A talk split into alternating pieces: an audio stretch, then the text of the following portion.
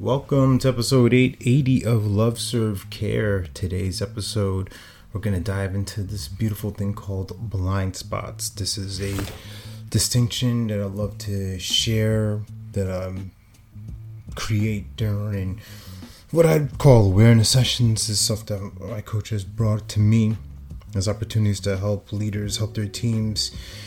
And the thing that pops up or occurs is this exploration of blind spots. And what I love to enjoy with people is this choice around blind spots.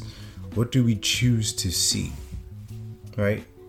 And and some of that is bringing, it's part of the awareness, right? Bringing it to life, making someone aware of what's happening.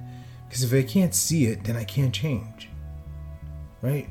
And recognize that with your clients, recognize that with people in your life.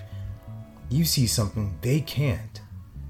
You bring it to light, and now they have the choice to accept that, to be like, wow, maybe you're right. Oh my goodness, I have been thinking this way. I have been speaking this way. I have been behaving in a way that isn't a full expression of who they are, right? It's like this shell, this costume, this mask. They can't see it, but you see it. And in this world of coaching, that's my job, to bring that to someone's attention, to make them what? Aware of it. So there's the one opportunity, the one choice of accepting it, recognizing it, embracing it, not judging it. We don't want to go in that place of, you know what, I have been this way and I'm always that way and this is how it's always going to be. And we descend down the ladder of this is an opportunity for growth, an opportunity to uplift oneself. And then there's the other side, the resistance. Man, you don't know me. What are you talking about? I don't I don't do that, right? The guard, the defense, we want to attack. Why? Because we want to be right. And this is this is not something that's immune to me or immune to people in my circle and and colleagues and peers and friends.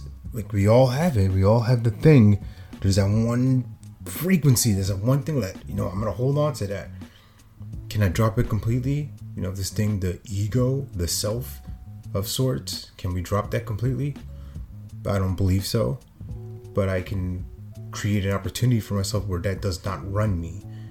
Where the thing does not operate for me. I operate as myself, as this machine, as this prototype of sorts.